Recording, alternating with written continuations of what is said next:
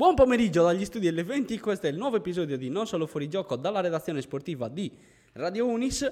Al via, partiamo con, eh, con la Formula 1, signori. Beh, lascerò adesso in, in, naturalmente le opinioni a Pietro, Francesco e, e Samuele di quanto accaduto.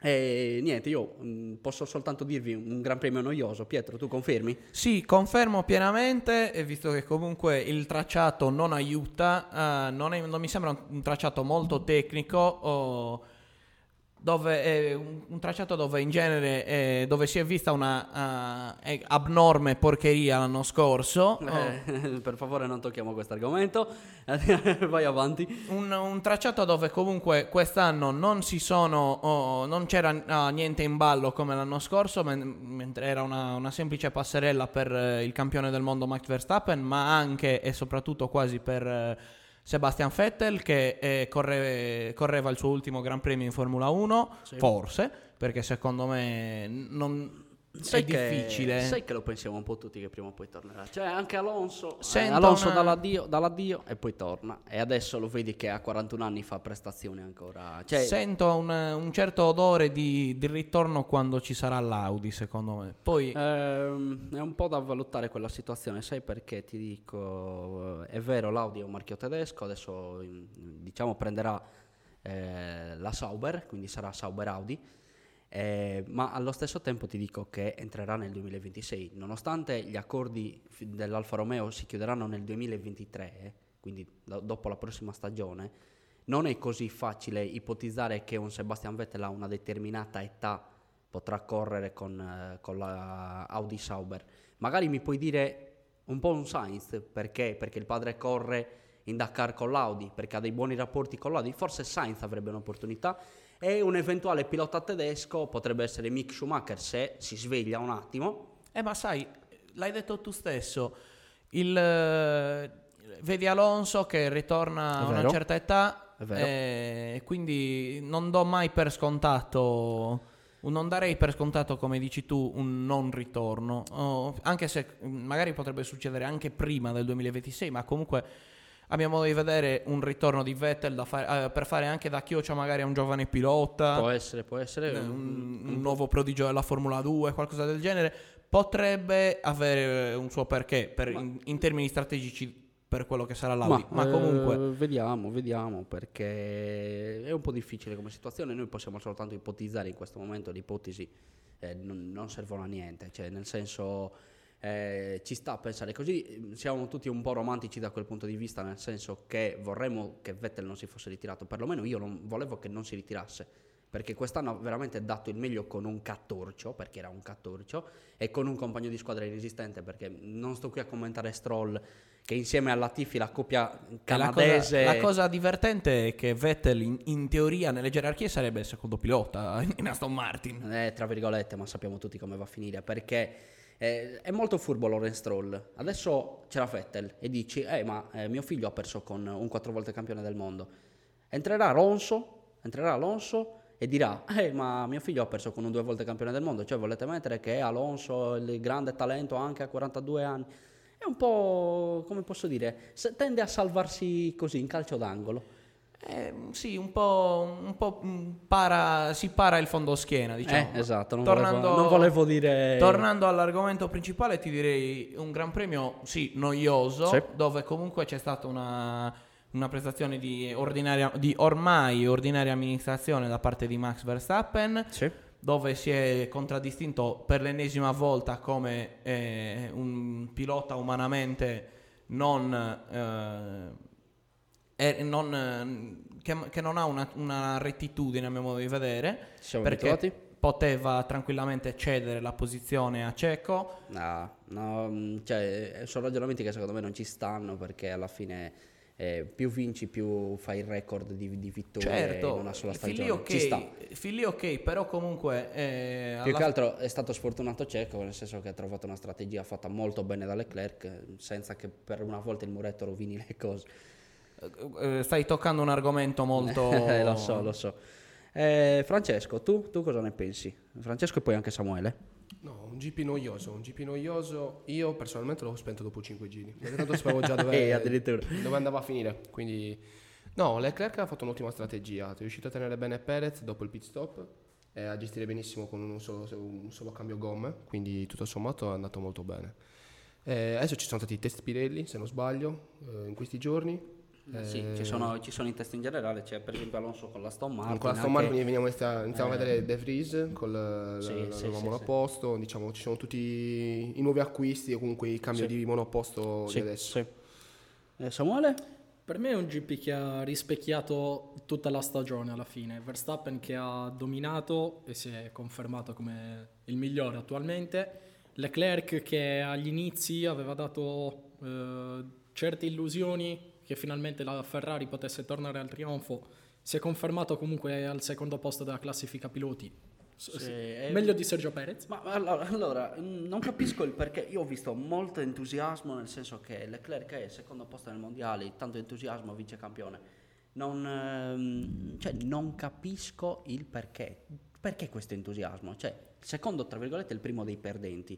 Per di più, sei partito in una stagione che eh, andava bene, non hai azzeccato molto probabilmente eh, gli aggiornamenti nella macchina da quando è entrato il TD39, eh, la macchina era troppo rigida, cioè, con, questa macchina era, era, tra virgolette impossibile vincere in questo momento. Sì, Ci sono delle buone basi per il 2023 sperando che le sfrutti, però cioè, alla fine non, ehm, non, c'è niente di cui essere felici secondo me di un secondo posto. Sicuramente non... dopo le prime gare ci si aspettava qualcosa di diverso. Decisamente e comunque c'è da dire anche che comunque è un... Uh, c'è ormai un, un, segreto di Pulcinella in giro, in, in zona rossa, eh? Cioè la possibile di partita di Binotto, perché mm, che, che, se ne dica che, ti, che per tutti i comunicati che fa la Ferrari... Non ti sbilanciare eh, non... non... mi sbilancio per carità, però oh, ci ho detto, oh, io vedo una possibilità. Certo. Eh, e ci vedi una possibilità positiva o negativa? Io la possibilità... Uh, allora, Binotto... La, bisogna fare un bilancio, a mio modo di vedere, mm-hmm. perché Binotto ha, ha fallito miseramente un tentativo di rubare per il, lo scandalo delle telemetrie con un accordo oh, sotto banco con la FIA o con la Formula 1, non ricordo.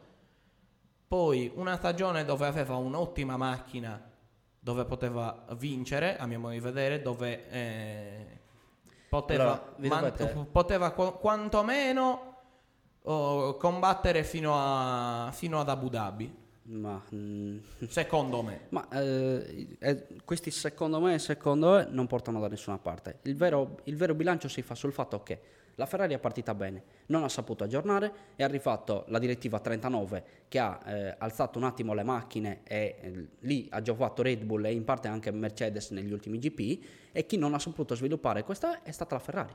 Fine. Non c'è molto da dire, non è che Leclerc, escludiamo il fatto di Imola, escludiamo il fatto della Francia. Dopo il TD39 Leclerc questo mondiale non l'avrebbe mai vinto. Anche le strategie, tutto quello che volete, non l'avrebbe mai vinto. E dare le colpe soltanto a Binotto è da scemi. Certo. Ma veramente da scemi. Perché non... Cioè, io non capisco l'odio che c'è verso Binotto. È vero, non è Toto Wolff e non è Christian Horner come carisma. Però, però, è vero che innanzitutto è un grandissimo tecnico ed è anche vero che è stata la fortuna della Ferrari, perché ricordatevi che se negli anni di Schumacher la Ferrari ha vinto così tanto è perché dietro c'era Binotto. Quindi non, non facciamo le, le, cazzate di dire Binotto eh, va cacciato, perché ci sono persone convinte che Binotto è arrivato nel 2019, Binotto è una vita in Ferrari e quindi va rispettato per quello che ha fatto. E io dico, non sono d'accordo nel calciare Binotto, sono d'accordo nel calciare Rueda, che non sa fare una strategia, non ne azzecca una. Rueda è da cacciare, forse anche Cardile, che sono tutti quelli che stanno dietro, dietro Binotto. Poi è vero che paga, magari le paga le conseguenze Binotto, ma in realtà la vera disfatta è data da queste persone qua, dietro Binotto. Certo, però oh, eh, sono completamente d'accordo, perché comunque eh, si è visto... Oh, con, con Rueda si è visto perdere una, una, ga- una, gara dove eri... Più di una. No, ma l'esempio più lampante a mio modo di vedere è Monte Carlo, dove eri primo e secondo, e l'hai finita secondo e quarto, e Sainz eh, Sainz è finito secondo perché non si sa perché. Eh, sì, cioè, mentre invece eh, un, uh, un, Leclerc ha preso tutto il peggio che si poteva prendere da, da, dalla, dagli errori di strategia della Ferrari, per me. Ci ho detto, oh, secondo me eh, comunque eh, dem- demansionare Binotto, nel senso riportarlo dove era quando ai, ai, tempi in cui hai menzionato tu, cioè quando come al lato tecnico, è giusto. Cacciarlo, da, eh, toglierlo comunque dal ruolo di team principal, secondo me. Ok, co- però ti dico anche che una persona del genere, dopo che ha avuto la. diciamo, ci sono stati dei litigi che si sanno che non arriva bene ai tempi quando era lui il team principal della Ferrari, perché si voleva Binotto team principal, adesso è impossibile che tu riesci a toglierlo da quel ruolo o Binotto magari tra virgolette adesso finisce in Mercedes e sa che non può competere con Toto Wolff da quel punto di vista, visto che comunque Toto Wolff è anche azionario della Mercedes, non è soltanto il team principal, lui detiene azioni, se non sbaglio, per il 30% della Mercedes, quindi non stiamo parlando di uno a caso. E allora a quel punto magari si potrebbe ridimensionare un attimo, ma altrimenti penso che in Ferrari non tornerà a fare quello che ha fatto prima, capito? Non è impossibile, lui vuole fare il team principal, giusto giusto che sia così, visto che, tra virgolette, ha delle conoscenze e visto che ormai l'ha fatto, degradarlo sarebbe eh, un, po', un, da... po', un, po', brutto da quel punto sì, di vista. ormai dal punto di vista dell'esperienza magari c'è un po', però io dico che bisogna sempre tenere, tenere i, i, pro, i la gente nella propria mansione perché non puoi, non puoi valutare uno, uno, scoiattolo per come nuota per Assoluta, assolutamente. Mm, Samuele vuoi intervenire? vai dimmi. No più che altro per aprire un'altra piccola parentesi la, la parte Ferrari l'avete scarnificata per bene. Sì, eh, ero l'unico che non si era soffermato sul, sull'addio di Vettel che mh, mm, mi sono piaciute particolarmente le, le reazioni sì, a, al suo addio perché quando un, un quattro volte campione del mondo lascia eh, ad esempio la reazione della Masolin su Sky ma fa, anche di Mara sono, sono messi eh, a piangere. È, norm- cioè, è normale. Allora, eh, anche perché comunque oltre ad avere un, eh, un, una buona una grande qualità da, da, in termini motoristici in termini di talento è anche un, un, un, essere umano assolutamente con la E e la U maiuscola. Io ti dico, io vi dico eh, a te Samuele, a te Francesco e Pietro, a me Vettel non è mai piaciuto come pilota, nel senso non mi ha mai fatto impazzire dal punto di vista del pilota, ma dal punto di vista umano ho una stima boh, cioè, profondissima nei suoi confronti.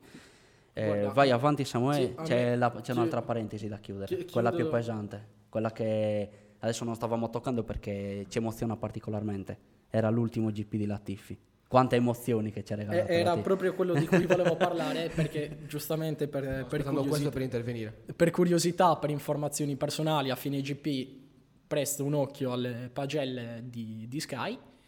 E Vettel è stato pro, ehm, premiato con un 10 alla carriera Latifi con 1-0 e direi che così siamo a Ma no, ma no, Latifi, Latifi è, è, La mascotte. È, è, un fenomeno non riconosciuto. Gli si vuole bene. Poi, sì, eh, esatto. Non so se avete notato, ma eh, tutti si sono messi a fare a fine gara i testa a coda, tutte queste cose. Latifi l'ha fatto in gara. Eh, l'ha fatto in gara con Mick Schumacher in un bellissimo sincronizzato. Poi è eh, tanta roba, signori. Schumacher però è andato a punti. Latifi non ricordo. Eh, Schumacher però questa stagione è andato a punti, quindi almeno quello, almeno quello. Non c'è bisogno di chiedere se andato a punti Latifi, sai già la no. risposta. Eh? no. eh, e niente signori, chiudiamo qui. La pare- ah, vai Francesco, scusami. Sul eh. team radio che a me mi ha lasciato un pochettino così, del team radio della, mm, su Mick Schumacher. Ok. Ah, della sì. Ah, ok, sul fatto di non fare i test a code. Esatto. Ma lì non lo so, mi ha dato un po' fastidio. Non so come interpretarlo, se magari c'erano problemi magari che potevano riguardare il motore dell'AS in quel momento. Sì, eh, lo so che sembra, sembra un po' esatto o altrimenti c'è una situazione che comunque Gunther Steiner secondo me non ha mai digerito Schumacher, non, non gli sta simpatico. Non so poi... se lo veda più come un figlio di papà. No, cioè è proprio, è proprio così, no, no, no, no proprio, è lui così. le è lui così. del cognome. È vero, sì, però, vero. però, è anche vero che Gunther Steiner è proprio così, cioè lui non... Non digerisce facilmente le no, persone. No, no, no, no, dipende da piloti a piloti, hai visto? Anche con Magnussen aveva litigato, poi adesso sono tornati, cioè è un po' particolare, va preso un po' con le pinze. Signori, siamo andati eh, ben oltre le aspettative per quanto riguarda la Formula 1 e mi fa anche felice perché è l'argomento che mi piacerebbe toccare più spesso, non solo fuori gioco. Andiamo avanti, Pietro. Pietro, adesso ti dico un po' di tennis. ATP di Torino, un Djokovic che eh, diciamo, eh, il primo set fa giocare un po' Rude, nel secondo set gioca da solo. Eh, vai, un commento generale su tutto il torneo. Allora, un torneo dove a mio modo di vedere è andato ben oltre le più rose aspettative Fritz che si sta dimostrando un, giocatore solido uh, che mantiene la sua, la sua top 10 e Djokovic che fa capire che è ancora il, il, più forte che c'è indipendentemente da quanto dice la classifica dove, dove, dove, un po' in ombra il, dove è stato messo un po' in ombra il, uno dei, dei, fa- dei, maggiori favoriti, ovvero Rafa, dove, che, infatti, che è uscito alle round robin. Ok. Eh, però vabbè, Rafa eh, si vedeva che era arrivato scarico, comunque sì, sì, una, una, stagione, eh, una stagione dove ha vinto comunque due slam, dove è stato giocatore dell'anno, per, a mio modo di vedere. Ok un, un, giocatore che comunque si conferma straordinario e che ha bisogno di, ci, ci di ricaricare ogni, le pile. Esatto, ci sta ogni tanto. No, non tutti eh, eh, riescono ad avere uno stato di forma in, in tutti i tornei. Cioè, adesso, eh, per farti l'esempio del russo Medvedev, come si dice? Medvedev. Medvedev. Cioè, eh, l'hai visto? Io da un bel po' di tempo che lo vedo un, po' scarico lui, ma veramente un bel po' di tempo. Dimmi ma se mi sto sbagliando da determinati C'è da dire che Medvedev ha la metà della metà del talento non lo metto in dubbio nessuno, nessuno, sta mettendo in dubbio questa cosa Pier. Assolut- no, no, e non no, mi permetto non minimamente dicendo, di paragonarli però a, livello, a, livello, fisico a livello fisico lo vedo molto molto molto risentito cioè proprio sì lo vedo un po' scarico mentalmente eh. sì perché comunque non ha, ha, avuto, ha risentito molto del, dell'assenza secondo me da Wimbledon ha avuto una stagione un po' tra virgolette no altalenante diciamo. sì eh, perché, perché, comunque di, eh, ciò che eh, riesco ad apprezzare di Medvedev, che è un giocatore che a me non piace, non solo a te, esatto, oh, è la continuità di rendimento con uno stile di gioco che a me non, eh, come ti, non come ti garba, dico, diciamo. non, non, mi piace, non mi piace nemmeno come uti- il suo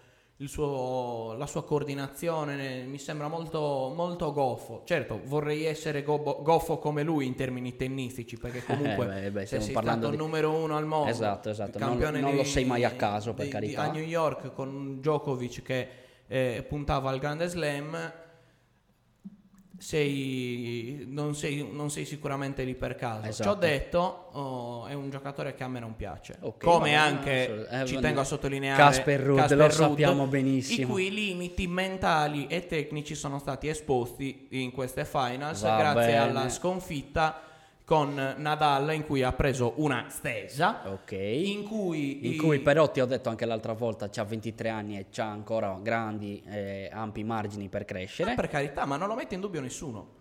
Però io ti dico, è un giocatore che quando si trova un top 5, secondo do- come lo trova, prende lo le stese, prende gli schiaffi eh, va benissimo, Pier. Come al solito ci sei andato un po' giù pesante no, su Casper Ruud, ma ci siamo, abitu- ci siamo, abituati. No, sì. ormai ci ho fatto l'abitudine. Infatti glielo faccio apposta, lo, provocherò, lo provocherò sempre da quel punto di vista. Samuele, Samuele eh, sul basket, qualcosa molto veloce. Sì. Piccola magari carrellata. Vorrei parlarti della NBA. Vai, vai, dimmi, dimmi, dimmi. Negli ultimi tempi si è venuta a creare questa rivalità particolarmente accesa tra i Suns e i Lakers Lakers che ne stiamo parlando abbastanza spesso, visto la situazione un pochettino critica del, del roster, sì, eh. non per il talento ma per i rapporti che ci sono all'interno di esso. Lakers che sono messi male male, perché hanno perso diverse partite, forse con i trades di, oh. di, di dicembre e gennaio potrebbe cambiare qualcosa. Come ti ho detto l'altra volta, cioè, è inutile che stiamo lì a sperare che i Lakers eh, facciano una squadra per vincere. Quella squadra non vincerà mai. Quella squadra deve finire così, si deve rivoluzionare completamente a partire da LeBron James, per quanto non possa piacere e, e, niente, cioè, è sempre la stessa storia, cioè rivalità tra Suns e Lakers. È come che in questo momento stia giocando la Juventus, che sono i Suns, contro il Pontedera.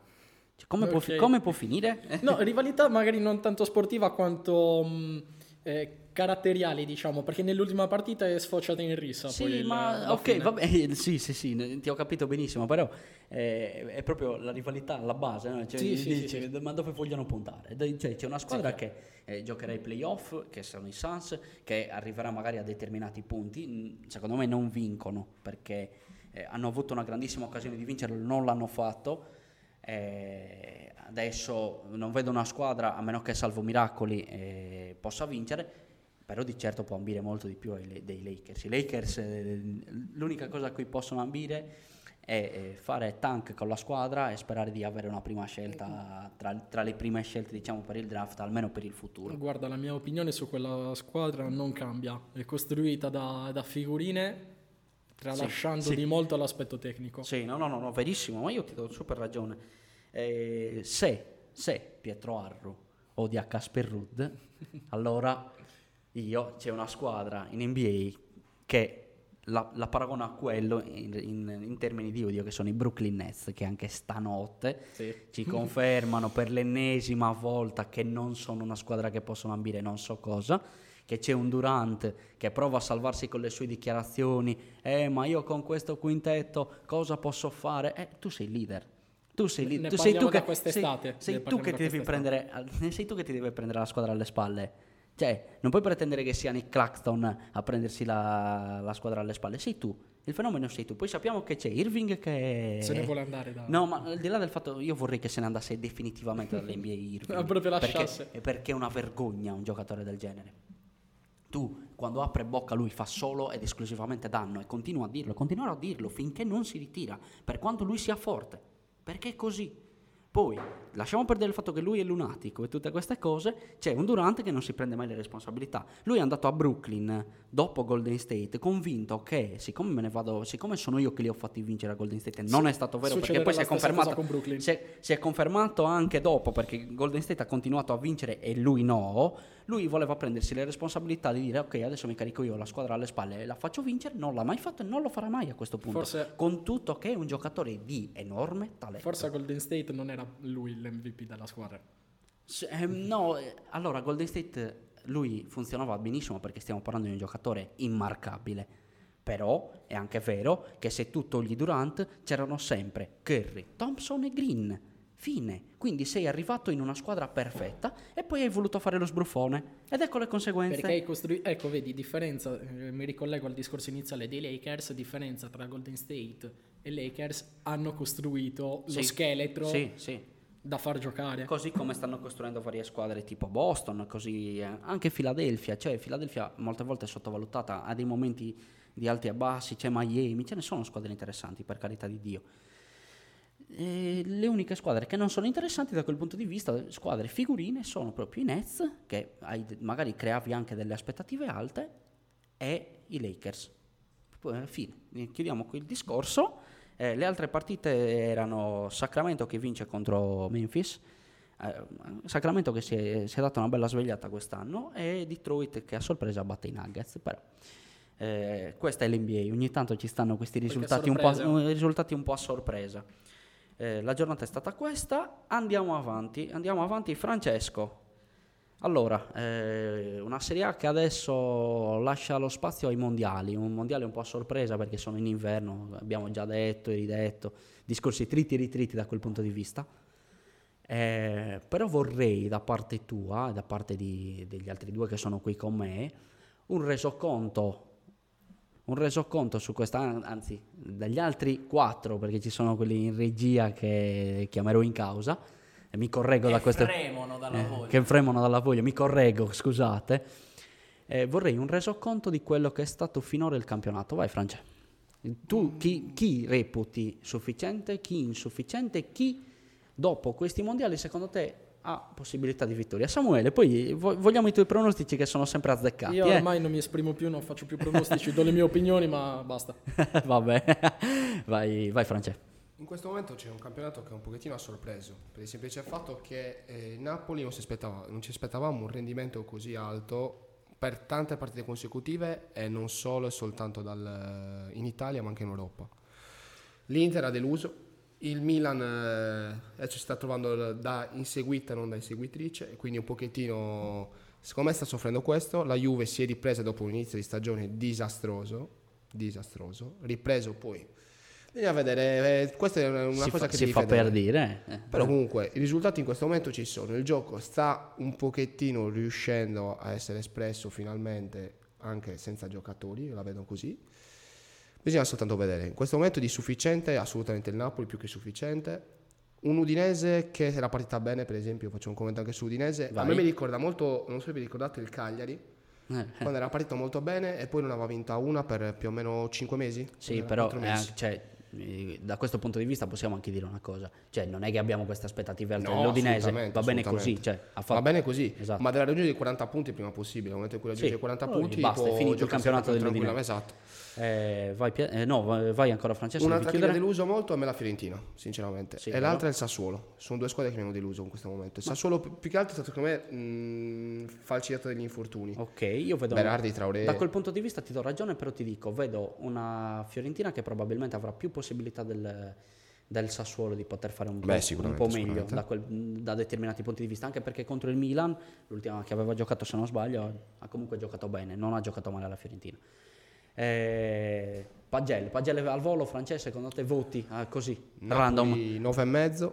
Come? Napoli, Napoli 9,5, okay, Milan 6,5, Juve 5,5, Inter 4. E addirittura Inter 4. 4. Questa, questa, è una questione di odio, ma vabbè, andiamo At- avanti. No, no, Inter 4. vai, vai, vai, sto, sto scherzando.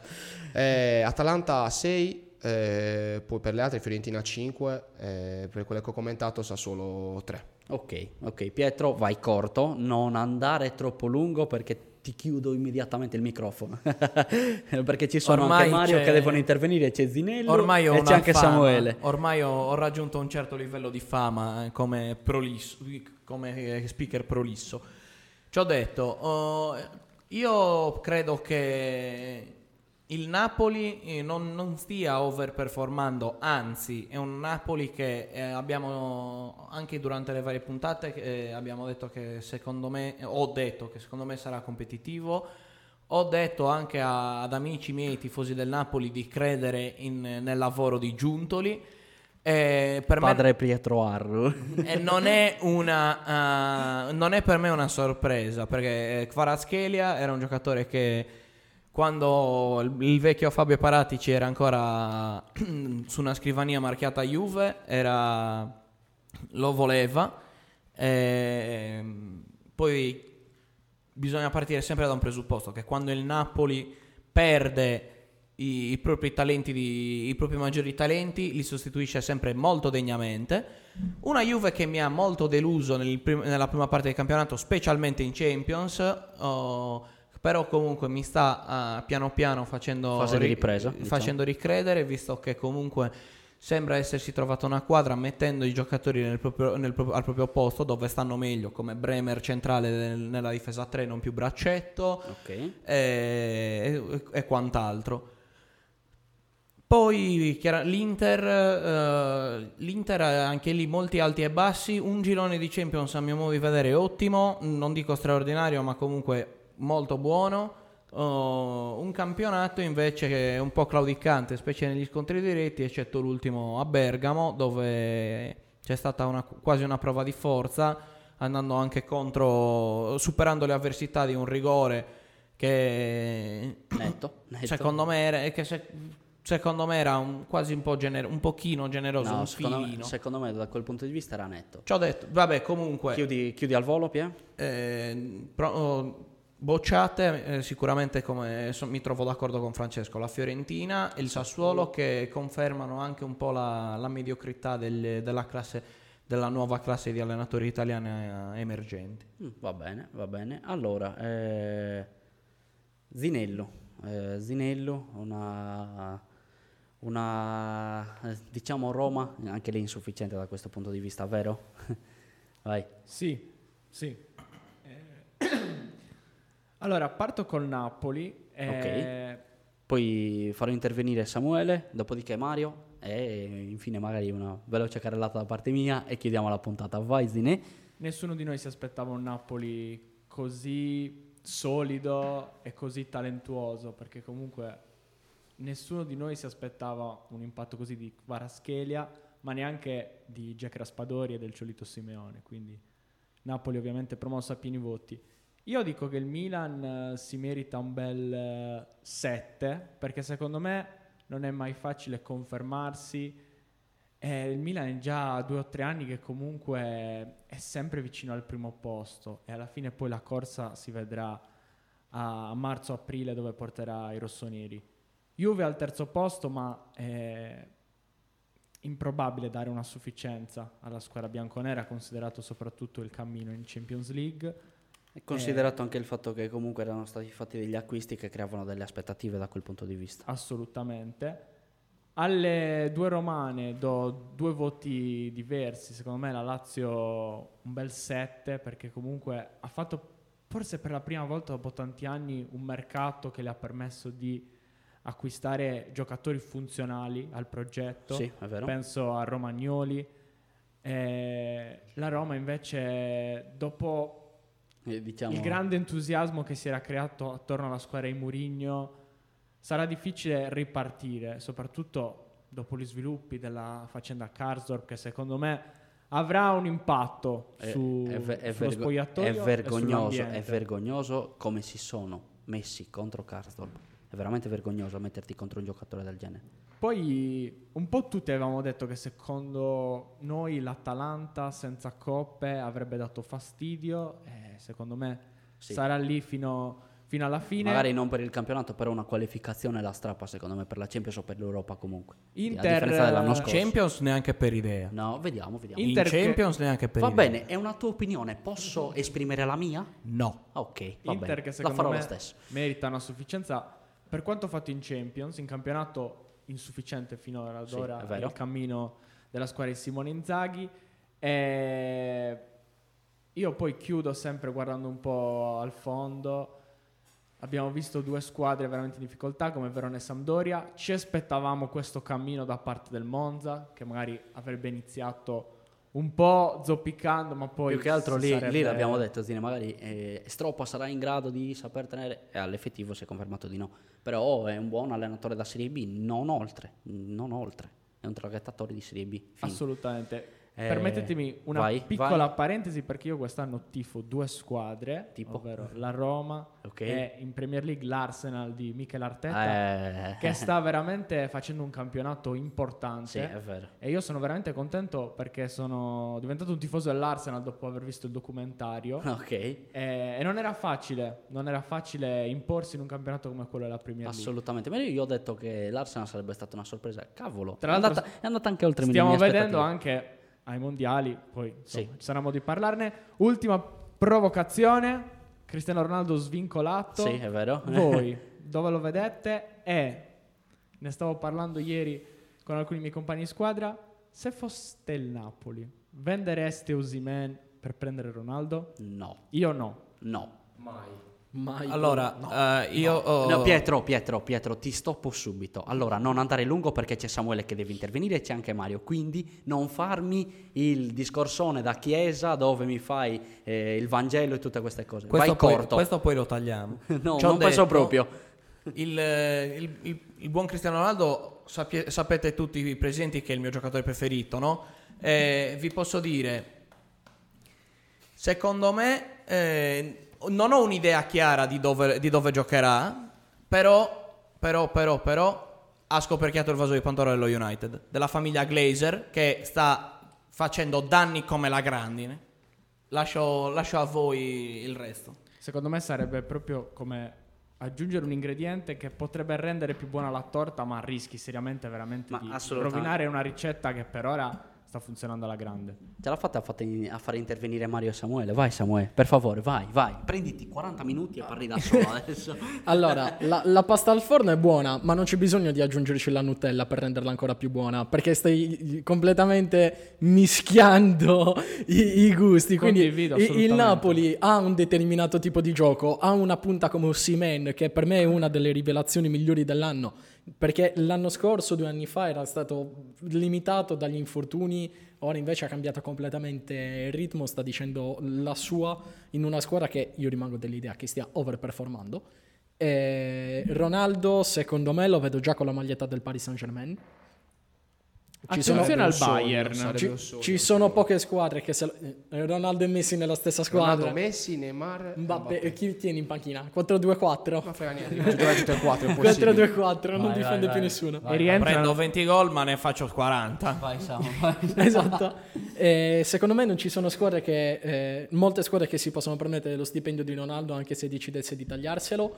Eh, dopo il Napoli nomino il Milan perché secondo me eh, nonostante venga eh, valutato non in negativo ma comunque in maniera discreta, sta mantenendo praticamente lo stesso ritmo della scorsa stagione, ha semplicemente due punti in meno, quindi un pareggio in più rispetto ad una vittoria dello scorso anno, ma... Mh, mm, magari ci sono dei giocatori nuovi acquisti che io ho sempre difeso come De Ketelari e Orighi che al momento non stanno rendendo come dovrebbero. Adli che è un oggetto misterioso infatti si parla di un prestito a gennaio. Io comunque continuo ad avere fiducia in quel giocatore sperando che a giugno possa tornare. E si inizia a parlare già di nomi per il mercato di gennaio come Aouar e Ziyech io sto già volando. Permettimi Samu che secondo me il Milan potrà beneficiare di questo mondiale perché Giroud con l'infortunio di Benzema sarà il titolare della Francia. Teo sarà il sostituto eh, di Lucas e secondo me Leao avrà un ruolo importante nel Portogallo, quindi il Milan potrebbe veramente trovarsi dei giocatori che hanno acquisito esperienza internazionale, Fiducia. anche in ottica Champions è tanta roba.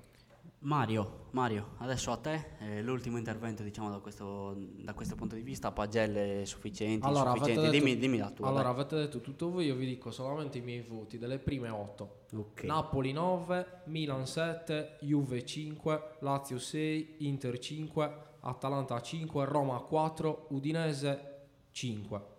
Addirittura Udinese 5, proprio è, è severo non Mario, ma va bene, va bene. Non se... mi dilungo, avete detto tutto. è severo Mario, io da, dal canto mio posso dire che sono d'accordo con Samuele sul fatto che il Napoli ha overperformato, sta overperformando. Eh, come ho già detto adesso, questa è una semplice maschera di quello che sarà il campionato perché dopo il mondiale inizia veramente a cambiare le cose. Eh, vedo una buona Juve, vedo un Inter che comunque è lì, per quanto sia insufficiente sinora la stagione in campionato dell'Inter è lì. C'è anche il Milan da non sottovalutare perché comunque il Milan è campione in carica e guai a sottovalutarlo, c'è un Atalanta che sarà probabilmente quella che eh, romperà un po' di più le palle diciamo alle grandi da quel punto di vista. E, e nulla, poi eh, squadre come Monza, eh, l'avevamo già pronosticato, Zine, cioè alla fine quelle sono le loro posizioni, una, una squadra, squadre che puntano tra virgolette a una salvezza facile, anche se così non sarà molto probabilmente. Chi eh, retrocederà, secondo me, sarà sicuramente la Cremonese, nonostante un buon gioco, però... La Sandoria, la, la Sandoria, la Sandoria no, io se gli potessi che... dare un voto gli direi Latifi. uno eh, la, Latifi, Latifi. Eh... No, io spero che invece che la Cremonese si salvi, mi sta troppo simpatico. No, ma per carità, io, anche io. Cioè, Sicuramente... È un, è un cucciolone. Sicuramente... Davvero? Sicuramente anche io, però, eh, cioè, vista così la situazione non è proprio rosea. Nonostante sì. esprimano un bel gioco, per carità. Comunque, non do pagelle, le pagelle le darò a fine stagione, dopo il mondiale. Iniziamo a vedere veramente chi gioca seriamente e chi no in questo mondiale. Avete una squadra, state, state tifando una squadra in questo mondiale. Pietro, tu chi stai tifando? In serie, in, nel mondiale eh, il Portogallo, ovviamente. Portogallo. Poi Francesco, tu? Ma io simpatizzo per la Polonia. Ok, eh, Samuele? Io non tifo, io guffo per l'Argentina. Ah, ok, vabbè, questo è un altro punto di vista. Eh, Zinello? Zinello, non voglio esprimere presidente, il mio, presidente. Il mio commento. va bene, va bene, eh, ma tanto so che sei simpatizzante dell'Argentina. Mario? Io Portogallo. Ok, poi ci sono io, l'es- l'esotico. Io tifo la Serbia, signori. È, è una gran bella squadra. No, non saranno simpaticissimi, però io tiferò la Serbia. Signori, chiudiamo qui eh, questa puntata di Non Solo Fuori Gioco che si stopperà finché non finiranno i mondiali. Da domani partirà eh, la la rubrica dedicata esclusivamente ai mondiali, Salotto Mondiale che vi invito ad ascoltare, così come vi invito ad ascoltare tutte le rubriche di Radio Unis, da Voci d'Italia a un microfono in valigia, a Quarta Parete, alle nostre rassegne stampa. Grazie, grazie degli ascolti e buon ascolto lo stesso con Radio Unis. Ciao ragazzi. ciao. ciao. ciao.